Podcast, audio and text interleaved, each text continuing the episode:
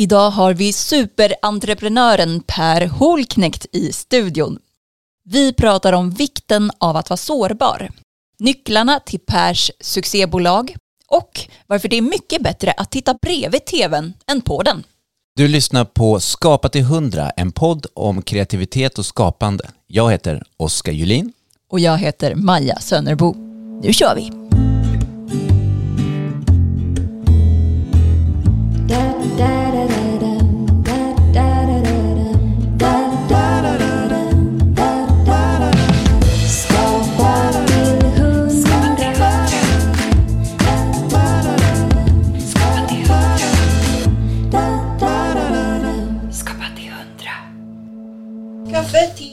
Nej. Nej, svart kaffe bara. Svart kaffe. Ja. Tack snälla. Vill du ha lurar på dig eller något sånt? Eh, eller nej, kör jag du tror jag kör så här. naturellt? Ja, jag har aldrig tyckt om hörlurar. Så. Nej. Om det är okej med er. Ja, gud ja. Oh ja. Jag är extremt oförberedd, men det Nej, men, Det var, igår skulle jag göra en podd, jag visste fan inte vad det var. Sen var jag helt plötsligt uppkopplad med så här London Business School ja. live. Och var det meningen att du skulle haft någonting att komma med då? Eller var det ja, liksom... men det, det, winget liksom, man tar det. Ja. Det löser sig. Precis. Per Holknekt är superentreprenören med 39 startade bolag på CVt. Och han verkar bli bäst på nästan allt han företar sig. Från skateboard och flipper till nya affärsidéer. Hans bolag Odd Molly värderades på sin topp till en miljard svenska kronor. Samtidigt har han upplevt konkurser, levt som hemlös och förlorat både hem och familj på grund av sina missbruk. Men få har förmågan att resa sig och skapa på nytt som Per. Varmt välkommen till Skapa till 100, Per Holknekt. Men tack och god morgon. God morgon! Och en liten korrigering där. Ja. Eftersom det där skrevs för ett år sedan så har det hunnit bli 42 bolag. Är det sant? Ja, det, Wow, man håller på. verkligen. Jag tänkte så här, eftersom att jag har förstått att det går ganska, kan gå ganska fort i din värld, så, så, så försökte jag pejla in så här, undrar om siffran 39 faktiskt eh, är en annan siffra idag. Ja. Ja. Kolla av så här, Ja. får jag någon reaktion? Blir det någon reaktion där? Om det stämmer eller inte? nej, men det, det, det händer saker eftersom jag, eh, jag går ju och eh, tar notis och observerar saker omkring mig och där ur växer också liksom lösningar på eventuella problem jag noterar omkring mig. Och, och då måste jag ju då få svaren huruvida mina lösningar eh, bär frukt eller inte. Så monterar vi in en till eka i sjön. Vad häftigt. Är det, är det det som är din kreativa process, liksom att du, att du går och observerar Ja men saker? faktiskt, Ja. det, det är faktiskt eh, precis så. Um, jag har ju liksom valt att, att ehm, ja, men stänga av all extern underhållning. Så, så att jag liksom, jag läser ju inte böcker, eh, jag tittar inte på film, jag lyssnar inte på musik, eh, tittar inte på serier, jag, eh, jag gör ingenting sånt. Ja. Utan jag tycker mest om att, att, att leva i verkligheten och gå mitt i den och försöka lista ut hur det här fungerar. Och det, det är en match svår nog att gå tycker jag. Det är därför jag, jag får jätteproblem av, av hörlurar som vi nämnde i början här. Att jag ville vara utanför. Att då, då tappar jag möjligheten att höra saker omkring mig. Du, eh, det här är ju en podd om kreativitet. Så vi brukar börja med en kreativ incheckning med våra gäster. Hur är ditt kreativa läge precis just nu på en skala 0 till 100? Ja, men eftersom jag är i bolagsbyggande nu och det, bolagsbyggande är ju byggt på en kreativ lösning. Så nu är jag ju i ett, föga kreativt stadium. Utan nu håller jag på och monterar och skulpterar och bygger detta kranium eller denna mekaniska maskin som ska driva verksamheten framåt. Men den byggs ju på en kreativ idé förstås. Så att eh, ja, men just nu så är det lite statiskt för mig. Och, och jag tycker väl det är lite tråkigt. Mm. Vadå, du vill fram, framåt Ja, men jag tycker snabbare? det är roligt att, att, att s- tänka. Ja. Och så. Framförallt uh, tänka med hjärtat. Det är ju faktiskt en podd om kreativitet och skapande, så skapandeprocessen är du ju rätt in, helt inne i då och, och Ja, jag lever ju i skapandet. Det är ju hela min gestalt. Liksom. Jag, jag, eh, det är min näring, det är ju mitt intresse i livet. Jag har ju liksom det som min primära hobby.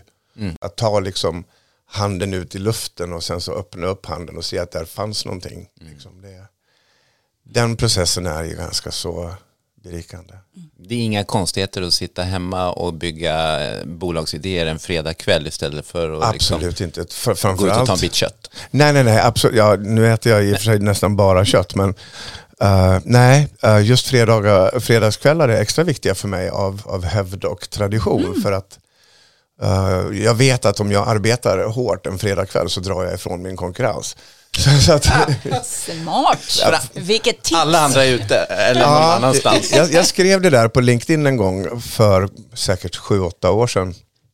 Och rekommenderade människor att liksom, ni som vill driva framåt och uh, få en upper hand på er konkurrens, uh, stanna hemma ikväll och gör jobbet medan de är ute och uh, skapar morgondagens bakfylla. Ja.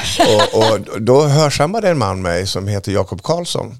Som satt hemma på sin kammare en fredagkväll och gjorde exakt samma sak. Och han var då i, i, skissandet, i skissstadiet av att bygga ett, sitt första företag som idag då eh, sju, åtta år senare, nu är han kanske 33 år idag bara. Men förra året så blev hans bolag eh, årets aktie på Nasdaq på börsen. Ja, häftigt. K-fastigheter då, mång, mång, mång miljard värderat idag. Och vårt möte blev just i den här fredagskvällen när vi satt där och gjorde saker som de andra inte gjorde. Så att, Fredagsklubben. ja, men den är lite, jag tycker att den är lite kul. Men det här är ju ingen lidelse för oss som tycker att det här är kul. Det här är ju ingen uppoffring utan det är bara, det går inte att låta bli.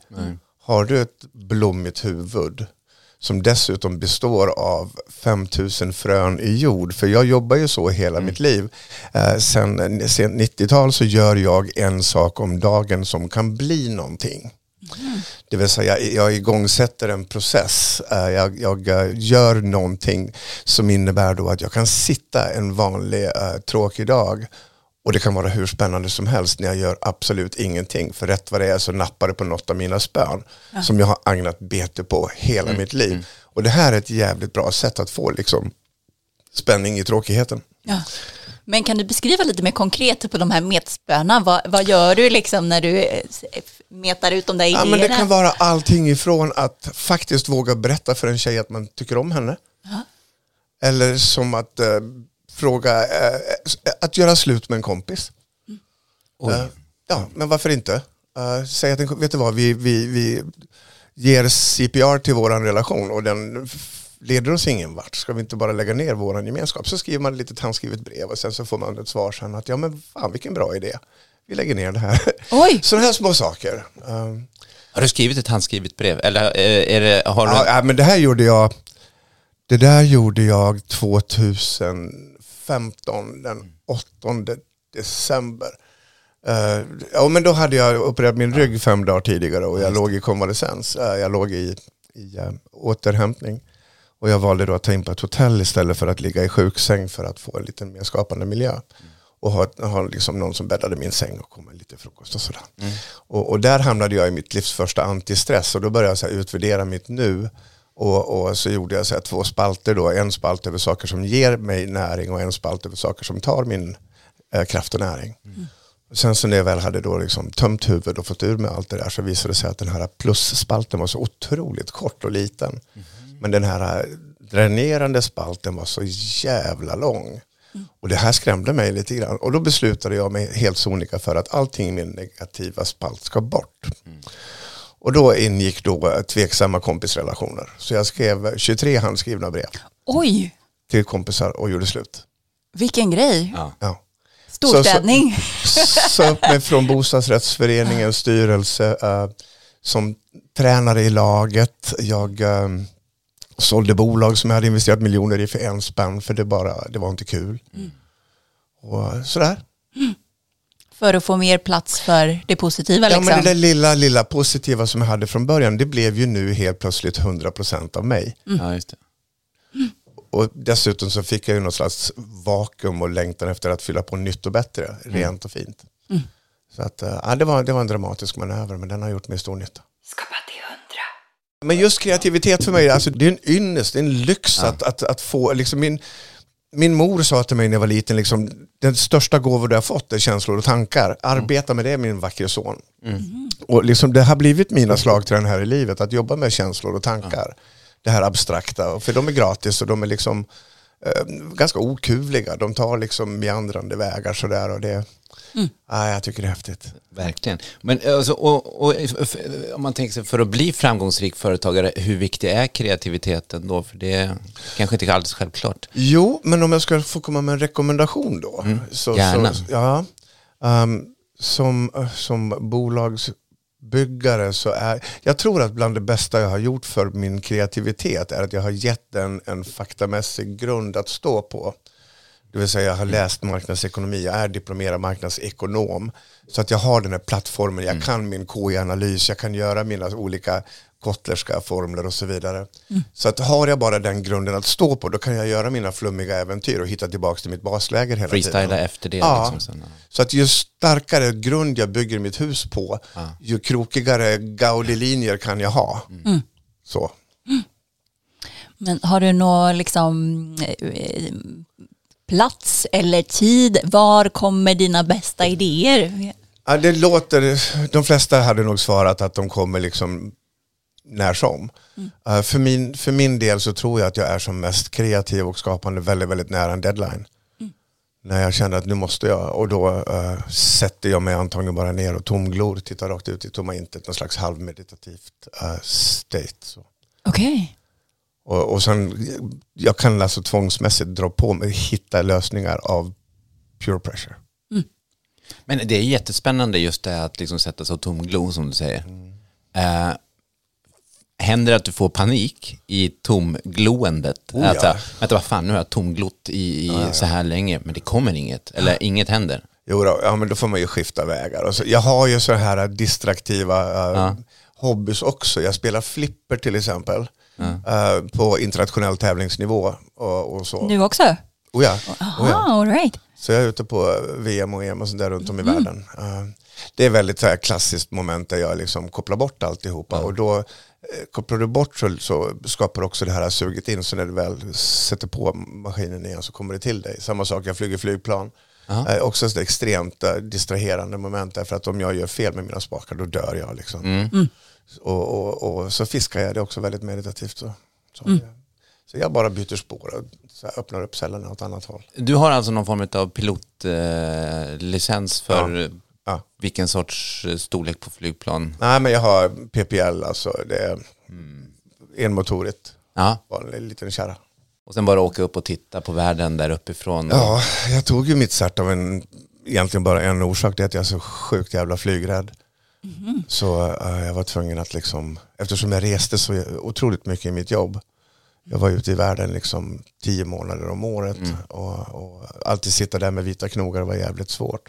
Mm. Så då bestämde jag mig för att besegra min fruktan och gå liksom panna mot panna och, och bli pilot. Det är, alltså, det är alltså den vägen man ska gå för att bli av med sin flygrädsla? Ja, för mig funkar det. Att besegra min egen rädsla, det, det, ja, men jag, men, jag gillar att vara rädd. Så att. Du gillar att vara rädd? Ja, det funkar på mig.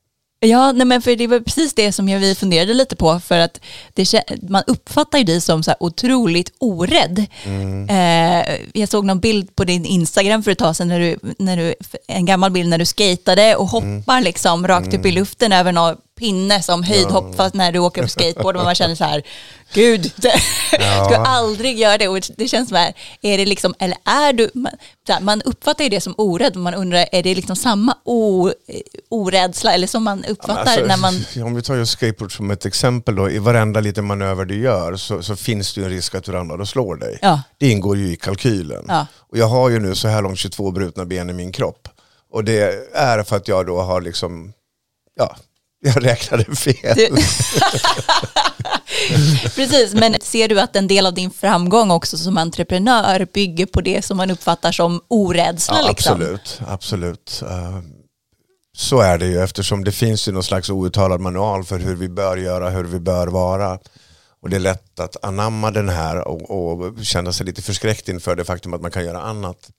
Och, och där har jag en total orädsla för att bryta iväg och gå åt annat håll. Mm. Allting idag ska vara otroligt balanserat och streamlinat. Det är så vackert och, och, och samstämmigt allting idag att ingenting, du, tar, du märker ju ingenting längre. Liksom, mm. Det sitter ju så här for, grafiska formgivare och balanserar bokstäver på, på gram och våg. Mm. Och det blir så tjusfullt att den inte känns. Ja. Och jag gillar ju när det är hack i skivan, när det liksom spricka i kristallen och det taktar ur lite grann för då märker man ju saker, då känner man ju saker och, och, och, och så. Så att jag jobbar ju lite med de här felen som kommunikativt medel. Och det gör saker dessutom humana och mänskliga. Vi, vi, vi skapar gemenskap med lyssnaren om vi vågar vara lite krumma. Ja. Och så skapar vi relationer då som kan bli baserade på känslor istället för på logik. Ja. Så. Men, men skapar du liksom då idéer som också är någon slags hack i skivan? Eller liksom, är det... ja men absolut, om vi då tar själva Odd Molly då som du nämnde här. Den, det är ju liksom en, en motmanöver. Jag levde ju då med min kära mor och min fru och dåtida hustru och min lilla dotter. Och jag såg hur de här kvinnorna påverkades av hur media och, och industrin masserade kvinnor med skönhetsideal. Och det skapade en otrolig otillräcklighetskänsla som gjorde att man blev rådvill och inte visste åt vilket håll man skulle gå. Och där kände jag, fan, det måste finnas utrymme för ett varumärke som går ut och, och, och gör något annat. Så, så jag gick in i någon slags hypotes att det finns väldigt, väldigt många kvinnor som inte får någon kärlek den vägen. Och, och så jag ställde mig ju då eh, p- helt sonika ensam mitt på stan med block och penna och frågade tusen kvinnor. Oj, Ja, det här är ett tips, liksom, det, folk sitter ju i styrelserum och kreativa grupper så här, undrar vad marknaden tänker, undrar vad marknaden tycker om det här. Mitt tips är fan fråga dem. ja. Så, får ni svar. så att jag stod där och frågade tusen kvinnor eh, mellan vad jag trodde 18 och 65 huruvida de då kunde associera sig själv till ändra det ordet eller det andra ordet och det ena ordet var mode och det andra ordet var intresserad av kläder. Är du intresserad av mode eller kläder? Och, och min hypotes var, eh, och fick rätt, för att 93% av dessa tusen kvinnor, alltså 930 av tusen svarade kläder Ja. och 70 svarade mode. Och, och, och så förstod jag då att herregud, hela industrin riktar sin kommunikation mot de här 7 procenten. Det. Och jag kände, det här är ju wide open. Det är vidöppet varvid jag då skrev sentensen som löd um, You are perfect only because you are not. Och, och sen så byggde jag då ett varumärke kring the perfect defect och sen blev det Odd Molly kring det. Sen så skapade vi en story och sen så paketerade vi det här och sen så gick vi ut och sen så helt plötsligt så liksom kommer då bibli- bibliotekarie Gunilla och kommunanställda Berit och tyckte att det var lite kul med kläder. Någon tyckte om dem, de var inkluderade helt plötsligt, de var inte exkluderade längre. Nej. Just det. Så fick vi en otrolig raket i det här. Men det, jag måste säga att hela det där varumärkesbyggandet där, det, det var det bästa jag har gjort. Ja, men verkligen, och, och göra det jobbet och verkligen gå ut och ställa sig med block och papper. Ja, är ja, helt jag är- jag är rätt och vilka härliga möten jag kan tänka mig också att det blir med... Dra på munnen och Ja. är lite grann tillsammans. Sådär. Så att, ja, men jag, jag skyggar ju inte för att arbeta. Liksom. Nej. Jag, som ett exempel, jag ville kommunicera liksom en naivitet i varumärket så att vi jag och Karin och min partner Karin och våra barn, vi satt i tre veckors tid bara för att göra ett enda utskick till eh, uh, 120 butiker när vi gjorde en pärlplatta till varje butik som tog då sex timmar per styck att göra. Oj.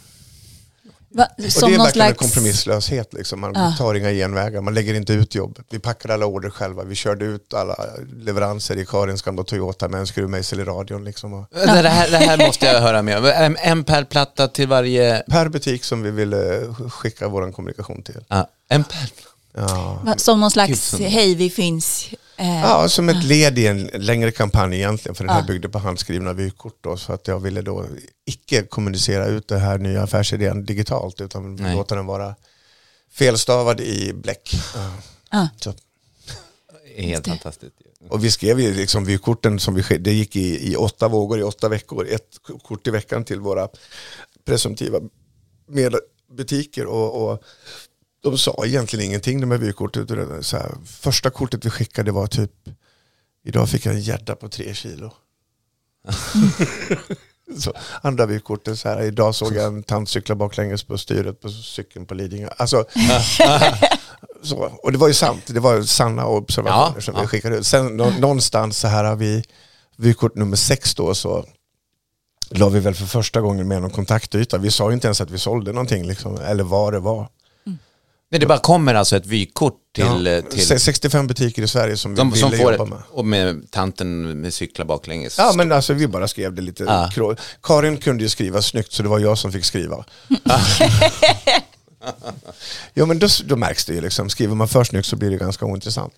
Och, och, och när vi väl då äh, vid vykort nummer sex eller sju av åtta då äh, skickar med en, en mailadress i, i, längst ner på vykortet skrivet av oddmolly.hotmail.com för övrigt också en ganska så primitiv adress. Ja.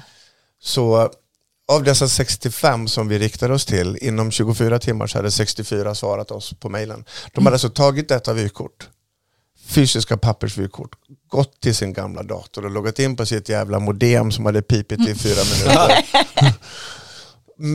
Bemödat sig att skriva mejladressen och alla skrev i princip samma sak. Vilka är ni? Vad vill ni mig? Säg någonting. Ja. Och jag sa till Karin, fuck vi har dem. Ja. Sen var det liksom röda mattan och liksom skonsen var i ugnen när vi åkte ut och hälsade på. Vi sålde inte allihopa på skiss. Vi hade inte ens prover. Skapa till hundra. Det var, det var ett makalöst eh, bra varumärkesbygge eh, som bröt mot alla regler, bröt mot alla manualer. Vi gjorde allting fel. Och det var det som var framgångsformeln kanske? Ja, där var det det.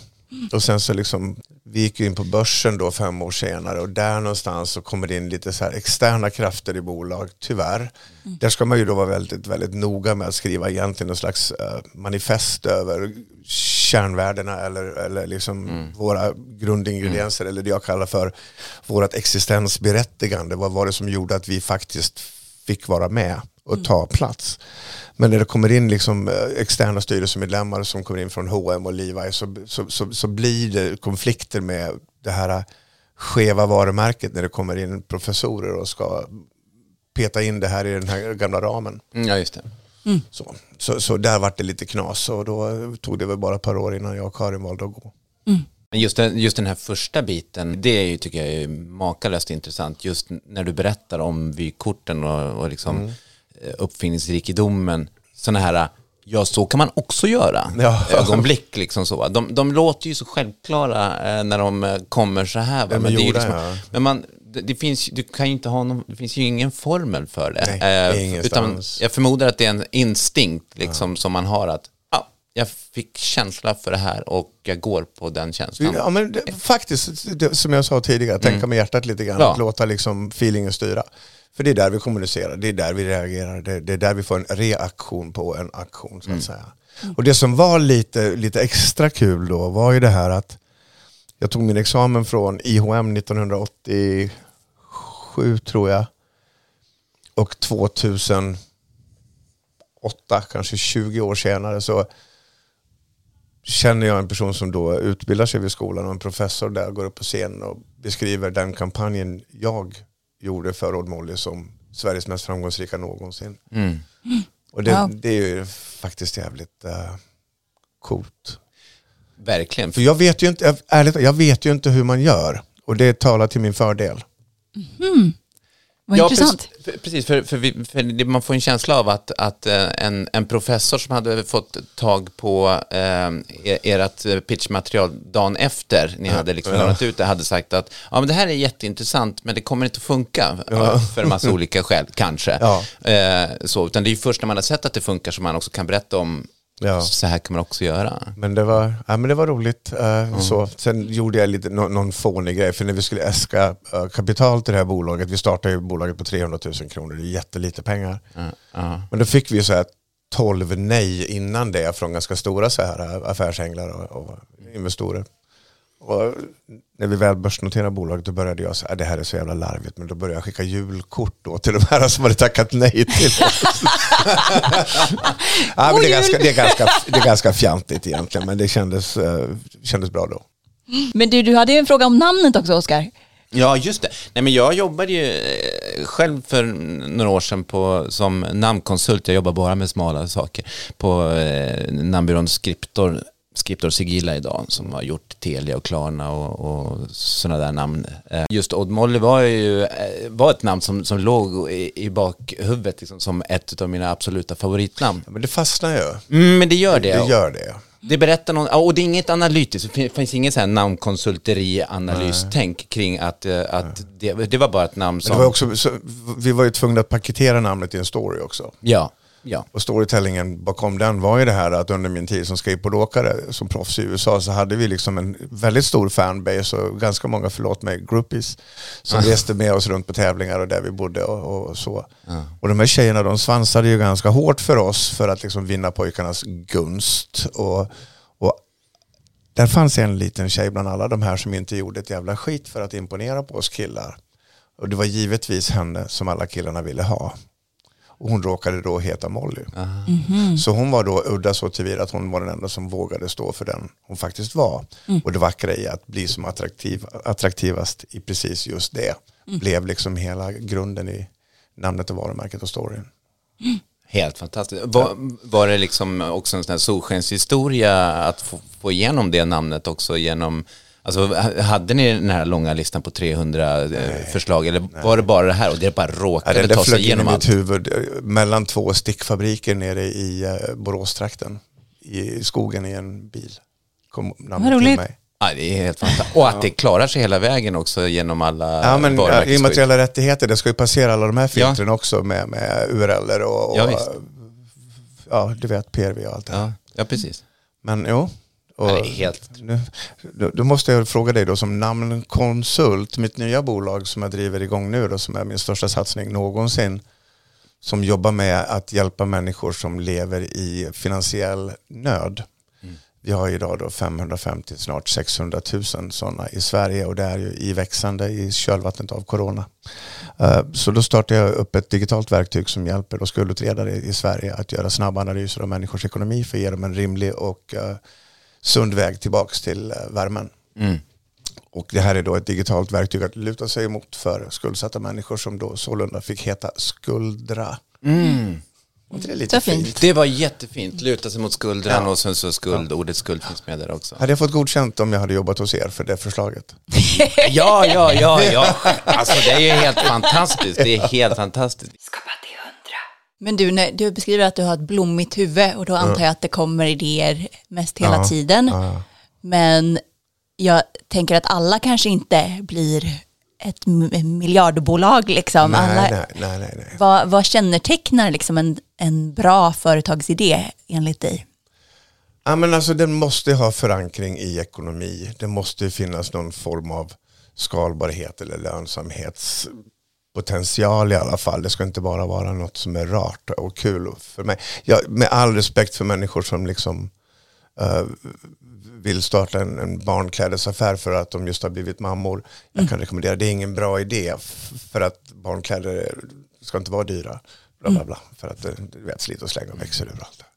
Så att, äh, ja, men en bra affärsidé, den ska nog ha... um, det finns två, ändra så kan du göra en idé, en befintlig idé, bättre. Det är det enklaste vägen att gå. För att om du ska komma med någonting som inte finns, vilket är ju det en kreatör egentligen eftersträvar, så är det en längre entré. Det är mycket längre marknadsprocess.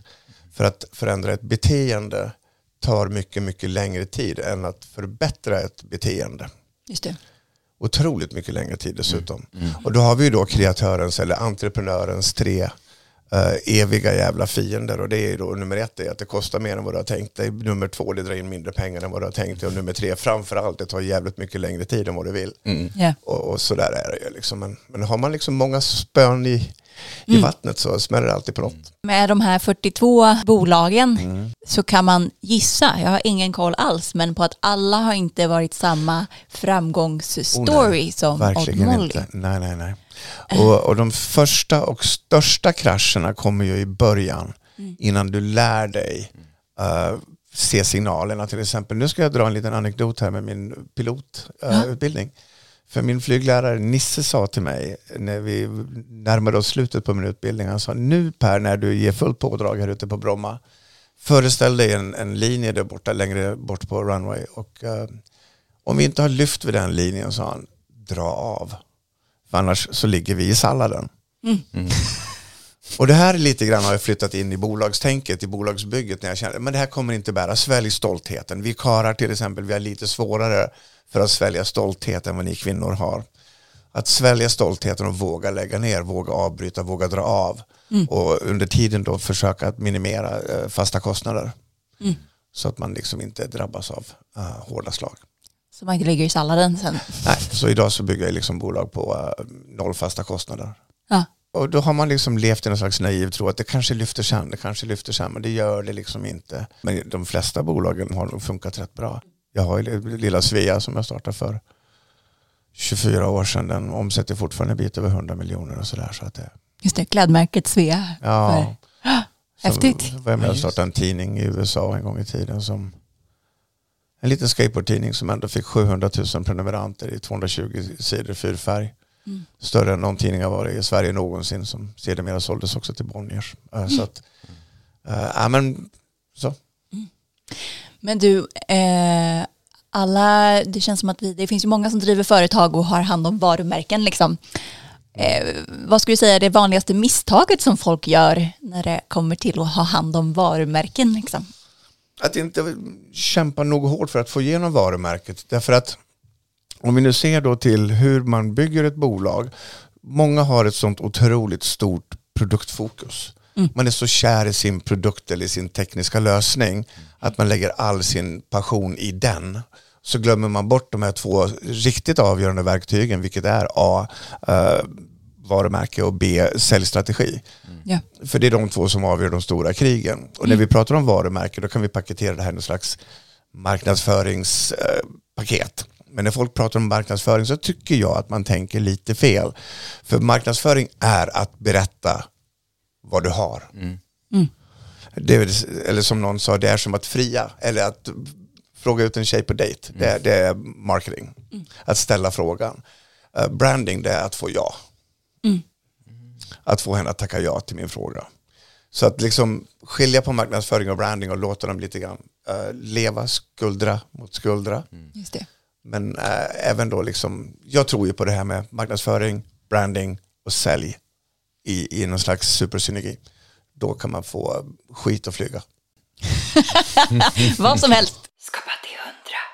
Får jag dra min favoritkreativitet i mitt liv? Verkligen. Ja. Oh ja. Ja, Ja, jag, jag, det, här, det är ganska förmätet att prata väl om sig själv, men den här är jag lite nöjd med för att det är ganska oskyldigt. Jag var 12 år och fick helt plötsligt upp ögonen för att spela barngolf, eller minigolf som det hette på den tiden. Och jag spelade liksom dygnet runt. Pappa hämtade mig efter de hade så här släckt lamporna på banan. Oj. Och eh, mycket av minigolfindustrin då handlade om att man skulle ha olika bollar för olika syften, olika banor och eh, det bästa man kunde ha var en boll då som studsade så lite som möjligt.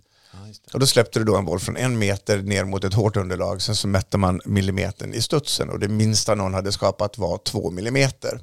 i princip att den fastnar. Att den mer eller mindre dog. Och, och då så bestämde jag mig för att skapa en boll som studsade mindre än två millimeter. 12-åriga nyfinnliga Per med hårpolisonger. Eh, Eh, så jag gick till Lek och Hobby i Falun, köpte något som heter Plastiform. Formade någonting som mer eller mindre såg ut som en degklump i, i, i rund eh, shape. Bakade denna i min ugn och, och sen så hade jag då gått ner på järn, eh, Östlunds järn och köpt ett järnrör med inre diameter 36 millimeter. Och sen så hade jag genom pappa fått köpa lite förtunning eller tinner som det heter. Så att jag doppade min degklump i förtunning. Rullade den mot järnrörets insida tills det blev en perfekt kula. Så att den var då eh, 41 millimeter i diameter. Sen så kapade jag den på mitten. Jag holkade ur den inuti på respektive sidor. Så att, in, så att hålrummet i mitten blev 4 mm större än den järndank jag la in i bollens mitt innan jag limmade ihop den. Sen fyllde jag bollen med olja genom ett hål jag borrade i skarven och eh, satte igen hålet med samma plastiform, bakade den lite till i ugn. Och sen så när man släppte den här bollen så hade man två bollar som föll med olika hastighet och tog ut varandra till 100%. Bollen studsade noll och blev sedermera förbjuden av Svenska Minigolfförbundet. Wow. Men, var inte det lite snitsigt för en 12-åring? alltså extremt företagsamt. Nej, vi har bara kommit på två bollar i olika hastighet, måste bara döda varandra. Ja. Men alltså som tolvåring, var, är, var liksom, var Ja, det föddes du till ett geni?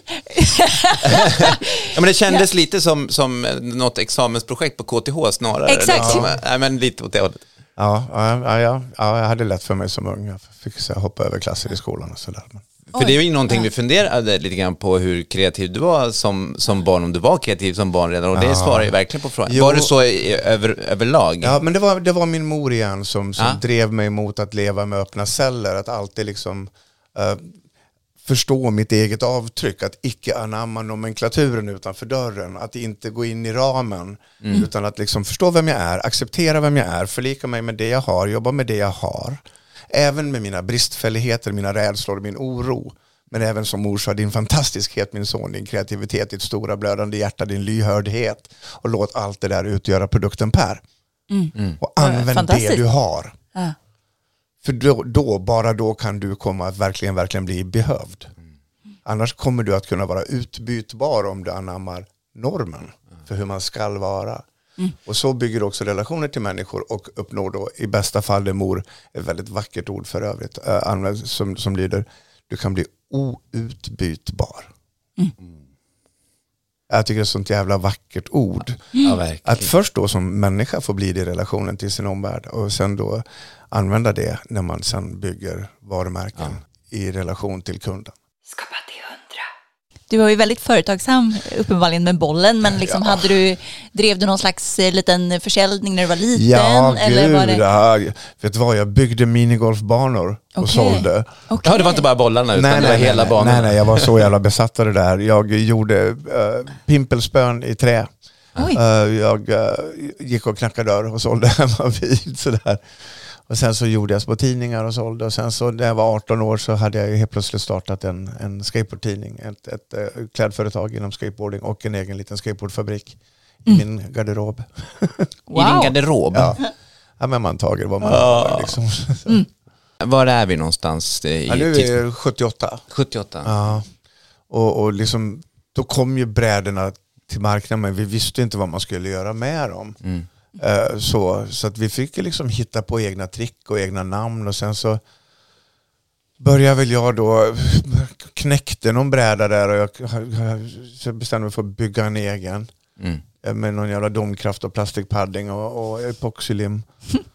och, och sålde en. Sen sålde jag en till och sen så startade jag skateboard, en, ja, en fabrik i min garderob.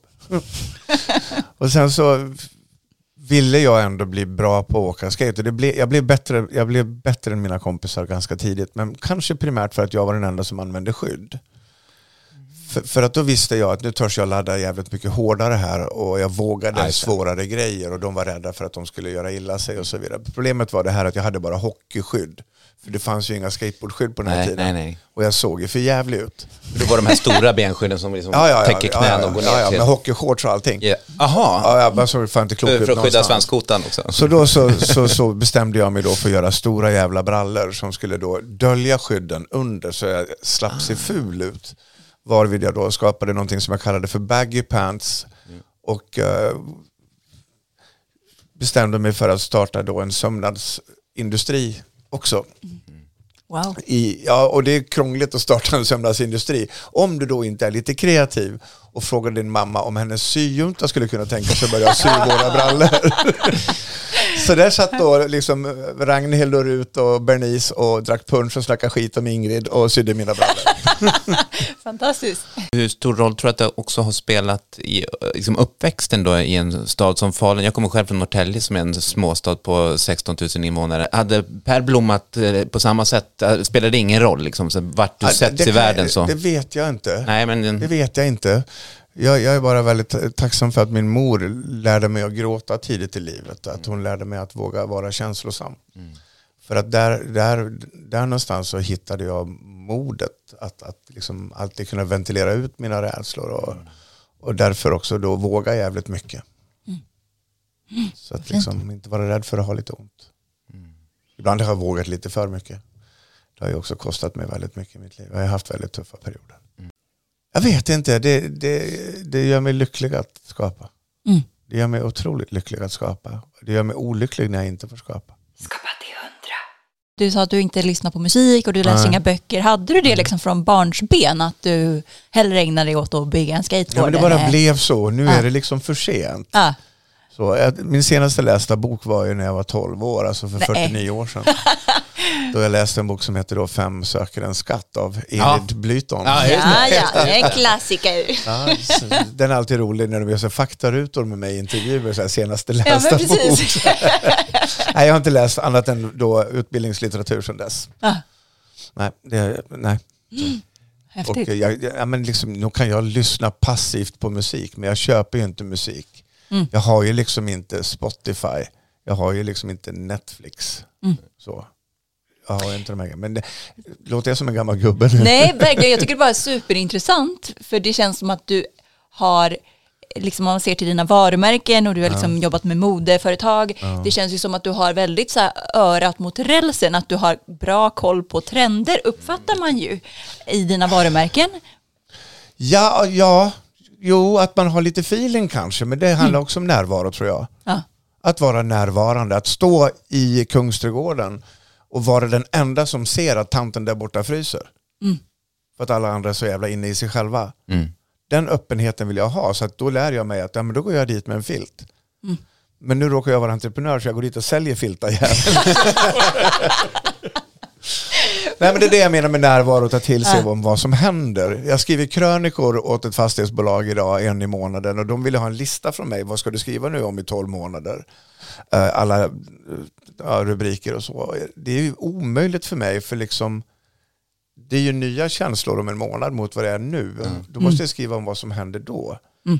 Och då har jag väl fått igenom det här nu till sist. Då. Men, men att bara vara närvarande. Liksom. Att stå på livets scen. Att inte sitta på livets läktare. Och få någon slags passiv underhållning. Böcker skrivna av någon annan. Jag skriver böcker men jag läser inte böcker. Och så föreläser jag då, det är det jag gör. Det är mitt tips, liksom, att om du ska då hålla på och montera ner dina idéer så måste du ändå ha din försörjning. Du måste ju ändå klara räkningarna. Och många säger till mig, jag är så rädd för att, för, för att liksom bli företagare, vad ska jag göra? Och jag säger, men liksom, du måste omprioritera, stäng av tvn då. Och gå in på labbet, men behåll ditt daytime jobb. Ja. För att låt inte oro prägla din kreativitet, för den är ganska så här, bedövande dålig. Utan liksom behåll, betala räkningarna, omprioritera aftontiden när barnen har gått och lagt sig. Sätt inte på en serie utan gå in på labbet. Liksom. Och sen när du känner att den här börjar få lite egen luft så kan du börja skifta över. Precis. Så att, äh, men jag får ju liksom hög verkningsgrad på min vakna tid genom att inte spendera den i second hand smoke.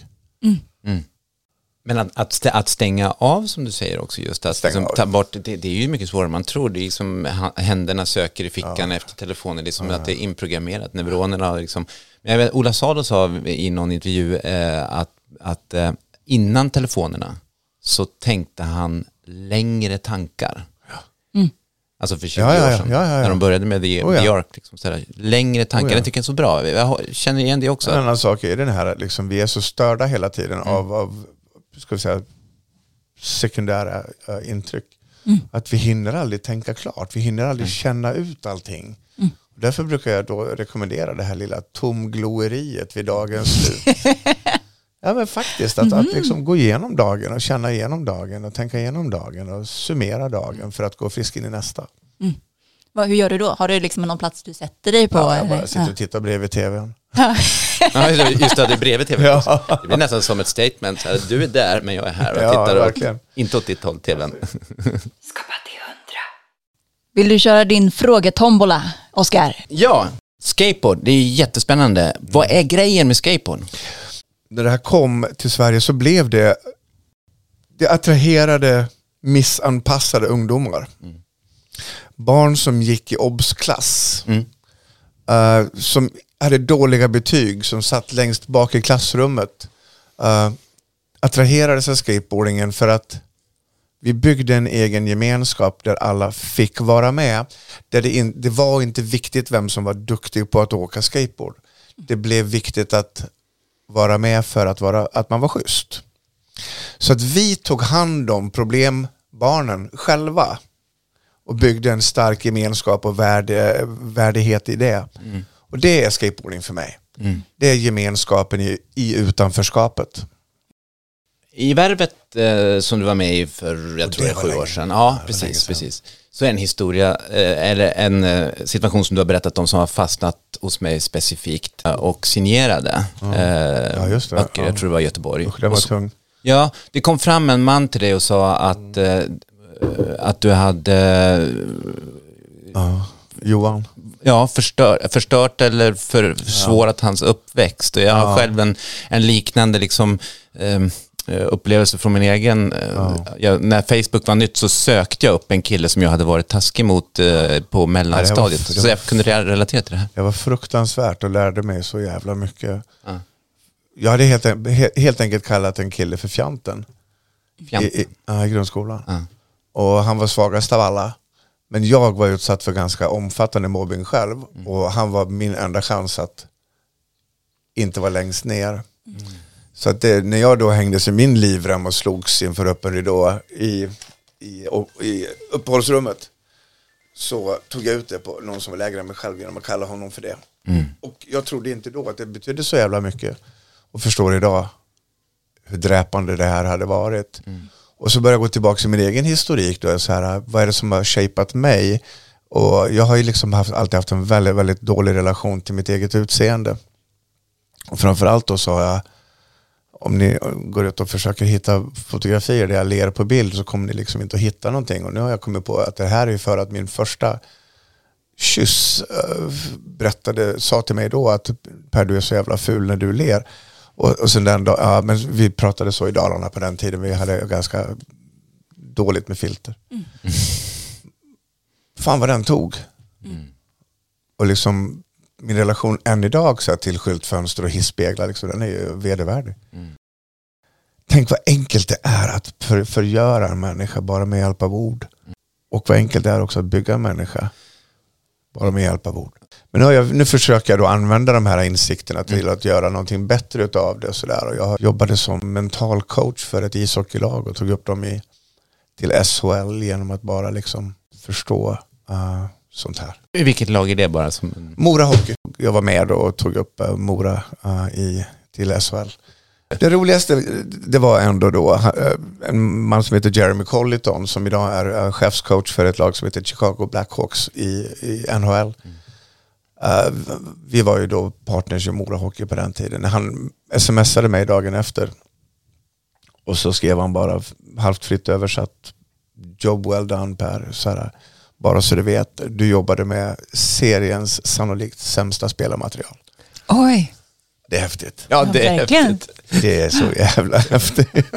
Skapa till hundra. Jag är väl född med ett huvud som är ganska aktivt. Jag har fått lära mig att leva med det, även om det kan vara bekymmersamt ibland då, eftersom eh, det kan vara väldigt jobbigt att aldrig få vara i fred ifrån mina tankar och då har jag då eh, missbruket i mig kommit in i bilden och försökt att berätta för mig att jag kan eh, bedöva dig för en stund.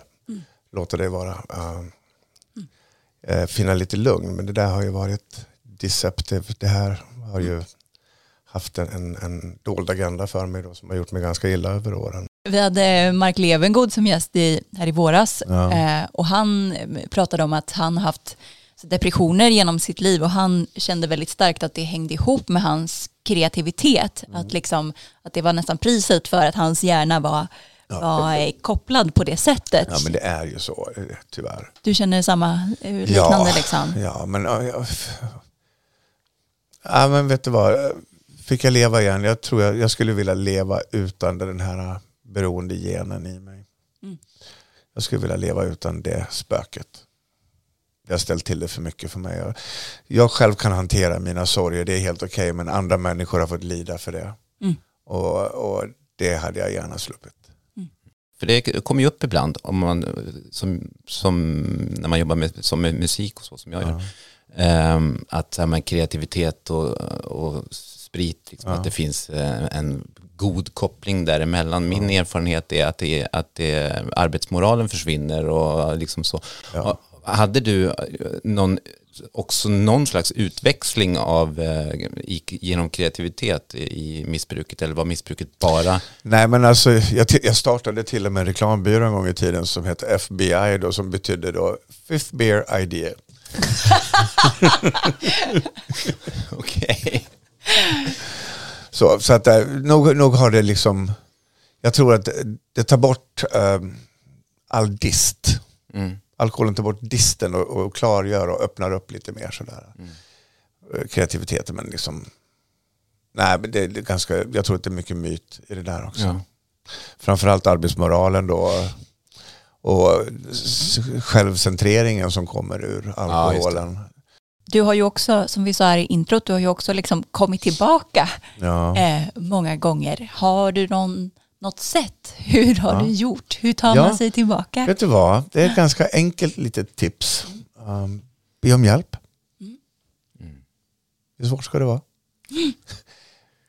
Det är jättesvårt att be om hjälp ibland. Mm. Det kan vara skambelagt att be om hjälp. Det kan också vara ett sätt att berätta för andra människor att du är misslyckad. Mm. Men framförallt igen då, vi karlar har lite, lite högre stolthetsnivå. Vi är lite svårare för att be om hjälp. Det är ingen slump att liksom dubbelt så många kvinnor som män försöker ta livet av sig. Men dubbelt så många män som kvinnor tar livet av sig. För att ni ringer en kompis. Och vi tar fram bössan. Just det.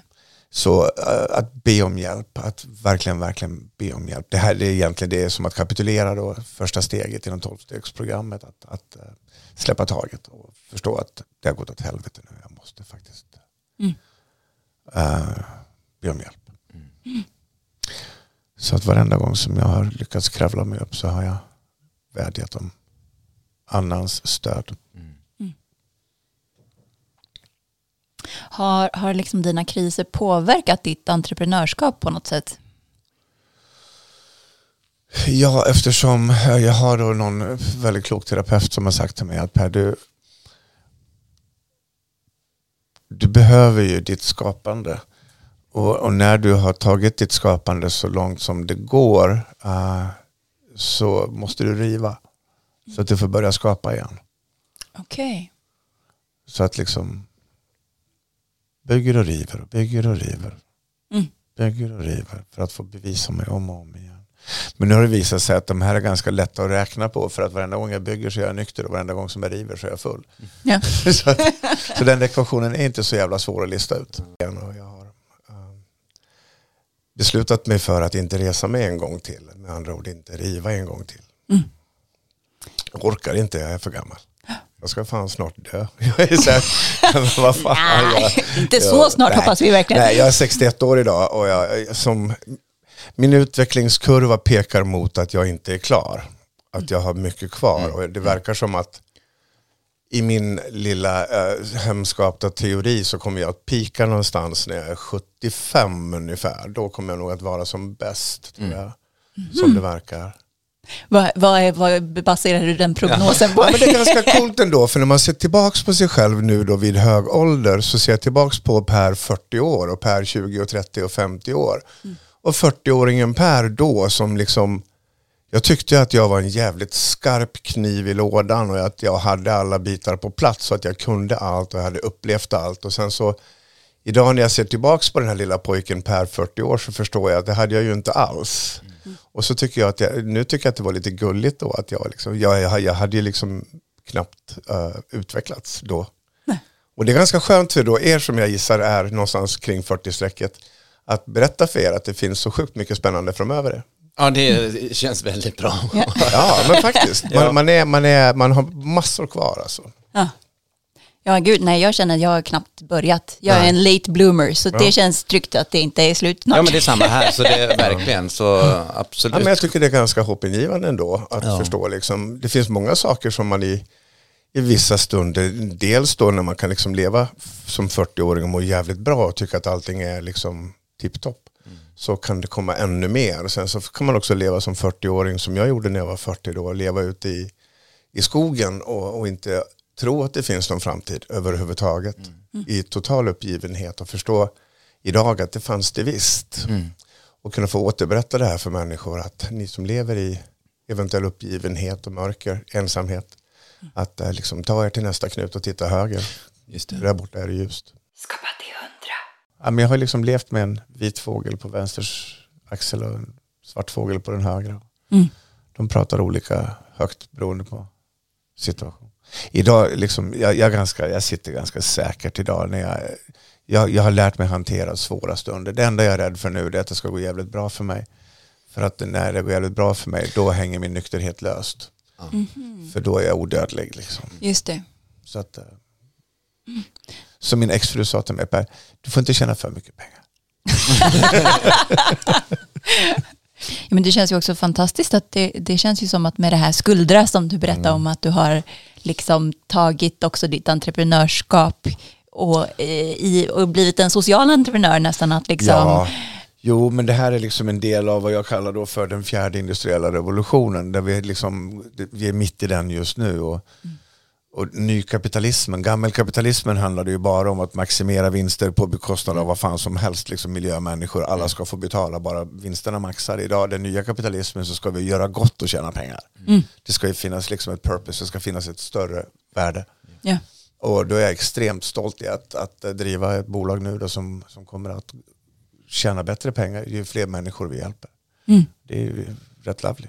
Mm, ja, fantastiskt. Ja. Men du har ju tagit upp kampen mot spelbolagen också Ja. och drivit opinion mot investerare. Och så. Hur, hur, går, hur går det arbetet? ja men det är samma sak där. Samma. Det här handlar om liksom i början, jag har- ju spelat väldigt mycket i mitt liv. Mm. Jag har spelat bort enorma summor pengar. Och, och jag har ju blivit förförd med alla konstens regler från spelbolagen. Och under en tid så var det liksom, jag var ute efter personlig upprättelse.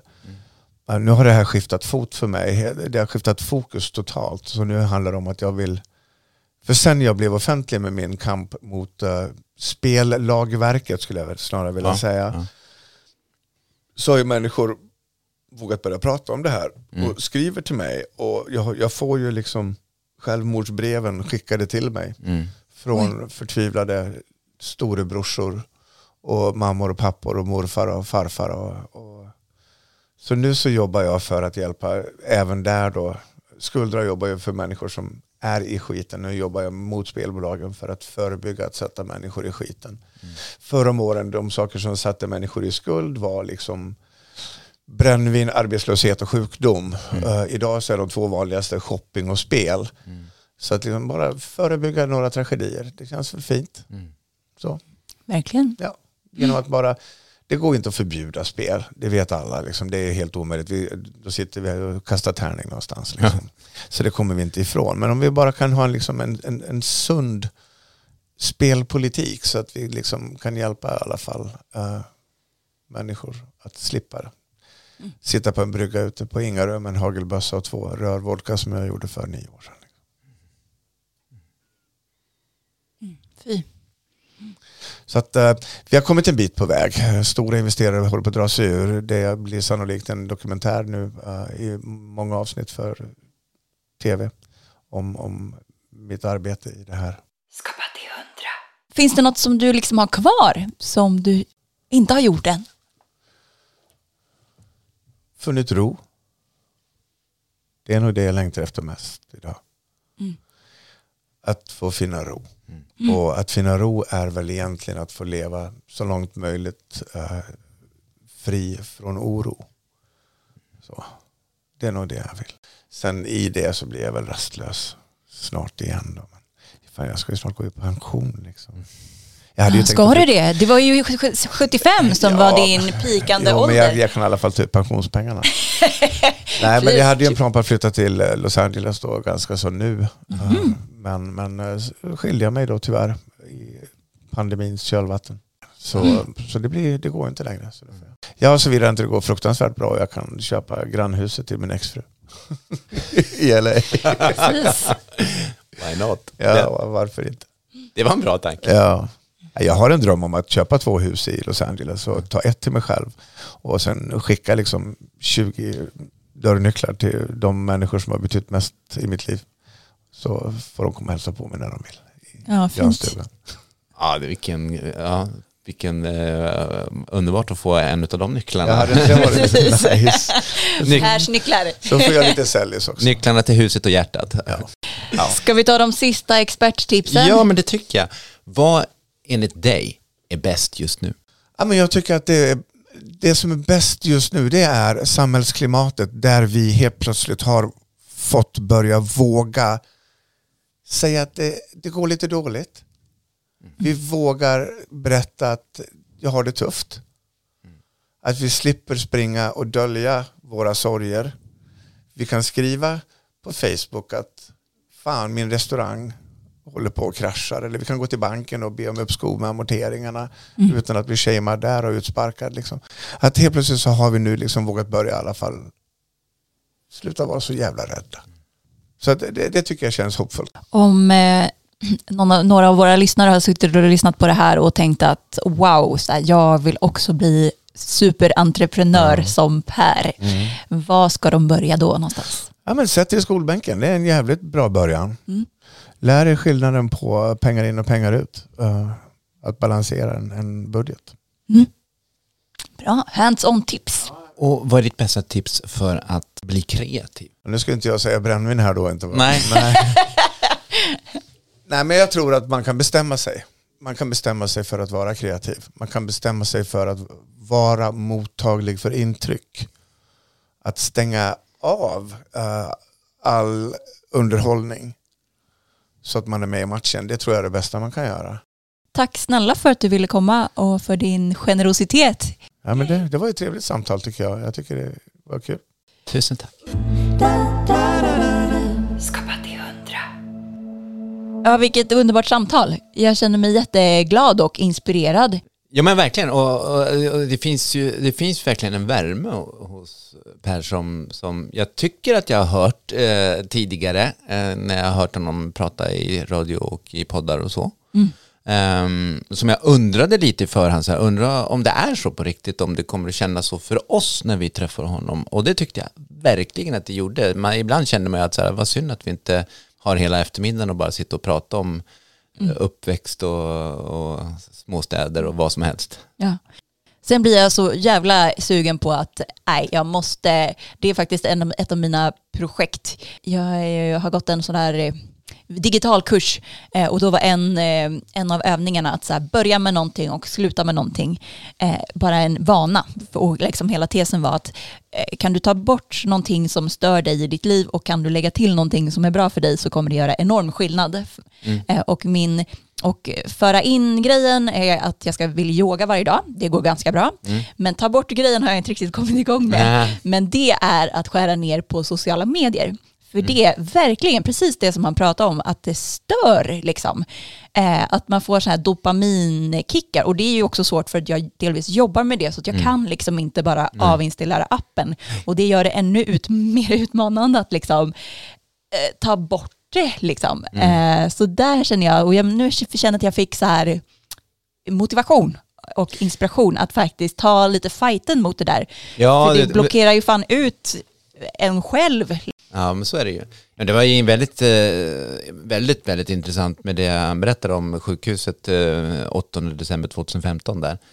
Eh, Ah, Alltså du med dina siffror.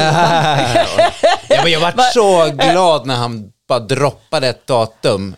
Vadå, för Från då så kommer här, du ihåg det här, det? här gjorde han. Jo, men att han, att han kan säga att jag, det här gjorde jag 8 december 2015. Men vadå, var det där med sjukhuslistan när han skrev Ja, det var, plus inte, och det var inte datumet i sig jag tyckte, ja, i och för sig, men jag var väldigt glad eh, innan han hann säga vad det var han skulle säga, så, så var jag väldigt glad åt att, åh, en människa som också säger att jag, var, alltså, jag kom på den här grejen den första maj 1999. Eh, Till exempel. Eh, Så sa han ett datum här, det var jätte, eh, det gillar jag skarpt. Nej men just att han la sig ner och skrev de här handskrivna breven och gjorde slut med vänner och Ja. Eh, Jag säger inte att det just det är, är det som gör mig glad, men jag tycker, jag tycker det var väldigt, väldigt fascinerande att man lägger sig ner, eller sätter sig, eller vad man gör, ställer sig och gör en lista över vad man verkligen behöver ta bort också. Eh, och, och, och apropå det, alltså så, för det var det du... Ja, verkligen. Ja, precis. Det är ju liksom advanced level. För jag har börjat med så här, ta bort en grej. Men Ja, sen ja, kan man men- ta bort alla, göra Ja, bruttolistan. Ja, ja, bara- men att göra någonting utav det. Mm. Eh, Ta bort brukar vara väldigt svårt. Jag har ett ord som jag tycker, som jag, tycker var, som jag kommer ta med mig från Okej. Per idag. Ja. Det är en sammansättning av två ord i ett. ehm, som var tomglo. Tomglo. Man får gärna säga med tjockt L också, tomglo. Tomglo. Gle. Så, Va, glo, vad är tomglo. det, det tjocka eller vad är det för någon dialekt? Ja, det, ja, det är egentligen lite vad som helst. eh, Från, om man säger så här, eh, stick ut från Göteborg och sen så har du från, från liksom Västergötland, stora delar av Småland eh, och sen så rakt upp, ända upp till riksgränsen så har vi tjocka L. Mm. Men inte så mycket i storstäder eh, och framförallt så är det lite grann en markör. Eh, om du tillhör eh, något slags liksom övre elitskikt eller, eh, eller allmogen. Men i alla fall, Per sa tomglo, han kommer från eh, Falun. Precis, vill du säga att folk ska följa oss på sociala medier och prenumerera på podden på valfri dialekt? Ja, ja det, men själva innehållet i, i, om, vi, om vi lämnar ytan så att bara sätta så tomglo, eller tomglo, hur du än vill säga det, att bara sätta så tomglo är helt fantastiskt. Jag, har- Brukar du göra det? Ja, innan barnen och innan jag träffade min fru och så hade jag lite mera möjligheter till att sitta tomglo för folk tycker ju att man, man är, kan ju hända att man blir lite eh, upplevs som overksam. Men, Ni skulle bara veta vilka, vilka genidrag som pågår här inne. ja, jag gjorde det jättemycket innan. Och så, va? Det kunde ju vara så, för jag har alltid varit en sån som går upp väldigt, innan jag träffade, fick eh, familj och så, så gick jag upp väldigt mycket tidigare än jag kanske egentligen behövde. Och då kunde det nog bli att man satt och tomglodde en hel del. Men eh, en, en, en del kommer ur tomgloendet, så är det. Men eh, underbar säsongsstart alltså. Nu är vi igång. Gillade du det här? Klicka på prenumerera i din poddapp. Sen kan du också följa oss bakom kulisserna i sociala medier. Vad heter vi där Oskar? Skapa till hundra. Och snart hörs vi igen. Missa inte det hörni. Hej då! Hej då! Skapa. Skapa